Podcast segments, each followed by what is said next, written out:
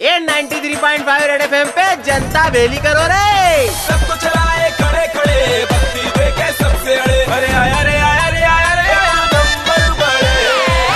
Celebrity और आजकल जोहर दिखाने में कहीं कमी नहीं छोड़ रही है छोटे।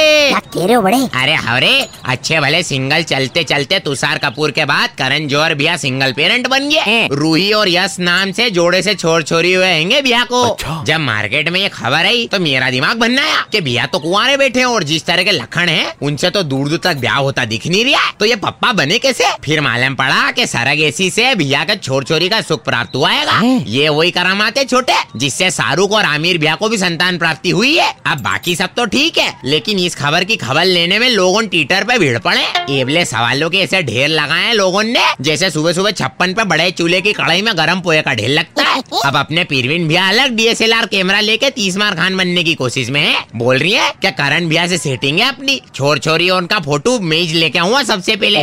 अरे इनको समझा यार छोटे जो आदमी इतने बड़े लोगों से पहचान होने के बाद भी पुरुष महिला किसी पे भी ब्याह वास्ते विश्वास नहीं कर पाया वो अपने वीआईपी नवजातों के फ़ोटो वास्ते इन चिवल्ले पीरविन भैया पे बाटा भरोसा करेगा? मेरे को तो लगे अब ये नया फ़ैशन चल निकला स्टार उनके बीच। के पिक्चर हिट करवाने के लिए हीरो देसी हीरोइन विदेशी? और शादी के बाद संतान वास्ते अपनाओ सेरेगेसी हाँ नहीं तो 93.5 रेड एफएम पर।